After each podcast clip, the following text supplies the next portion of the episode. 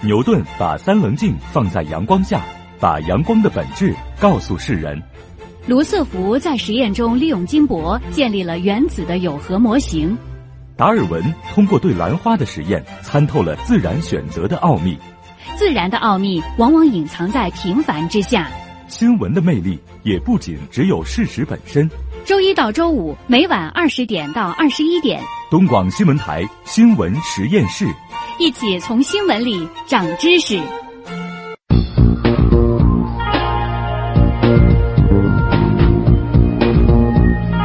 潮流分析。潮流分析，首先来关注健康医疗方面的消息。HPV 九价宫颈癌疫苗今年四月末是迎来了审批的火箭速度，从提出申请到获批上市呢，只有八天时间。尽管获批，但是真正进入市场仍需时间。关于疫苗具体的落地时间呢，相关部门的工作人员近日表示，九价宫颈癌疫苗最快呢可能将于今年年底上市。HPV 是人乳头状瘤病毒英文名字的缩写，其中的部分病毒和恶性肿瘤关系密切。有不少女性都有这样的疑问啊，这个疫苗究竟是打还是不打，又该怎么打呢？我们这里也来听听北京协和医院妇产科主任医师谭先杰谭医生的介绍。九价 HPV 疫苗呢，主要预防的疾病就是一些 HPV 感染相关的疾病。那现在其实 HPV 感染相关的疾病很多，最主要的或者是最重要的疾病呢，就是女性的宫颈癌。当然，除了女性的宫颈癌之外，高危型的 HPV 感染它还可以引起男性的阴茎癌和肛门癌，都是可以的。目前世界上能用的 HPV 疫苗呢是三种，一种是二价，一种是四价，一种是九价。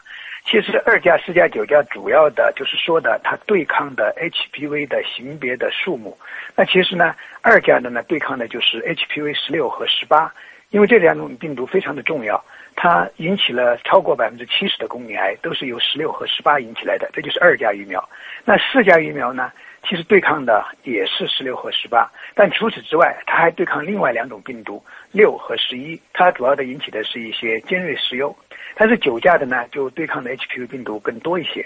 那么九价的 H 呃疫苗对抗的病毒，就是除了十六和十八前面的六和十一之外，还要对抗三十一、三十三，还有四十五、五十二、五十八这样几种类型的病毒。也就是说，九价的对抗的高危型的 HPV 病毒是七种，而不是九种。也就是说，主要区别就在于他们对抗的 HPV 的型别的数量不一样。如果已经接种了二价或者四价，还有没有打九价的必要？这样一个问题呢，其实还没有定论。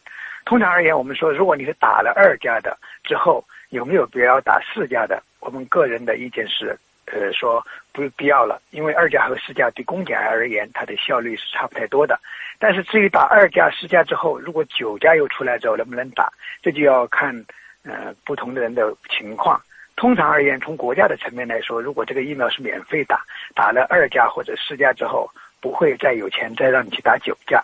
但是呢，个人而言可能有自己的需求，因为相比较而言，九价疫苗它对抗的 HPV 的型别还是比二价和四价要多五种。嗯，尽管从统计学上而言，嗯，十六和十八引起的宫颈癌占了百分之七十。而除了十六和十八，另外的十二种病毒引起了占了百分之二十，但这是一个统计学的数据，总会着落到相应的人的身上。所以我的个人的意见，如果经济条件许可，嗯，当然还是可以二价、十价之后可以去打九价是可以的，但是这不没有一个共识。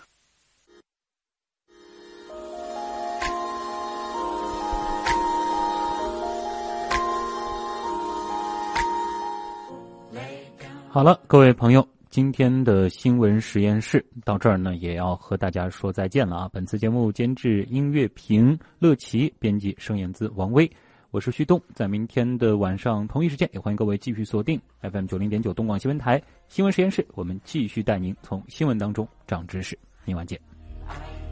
I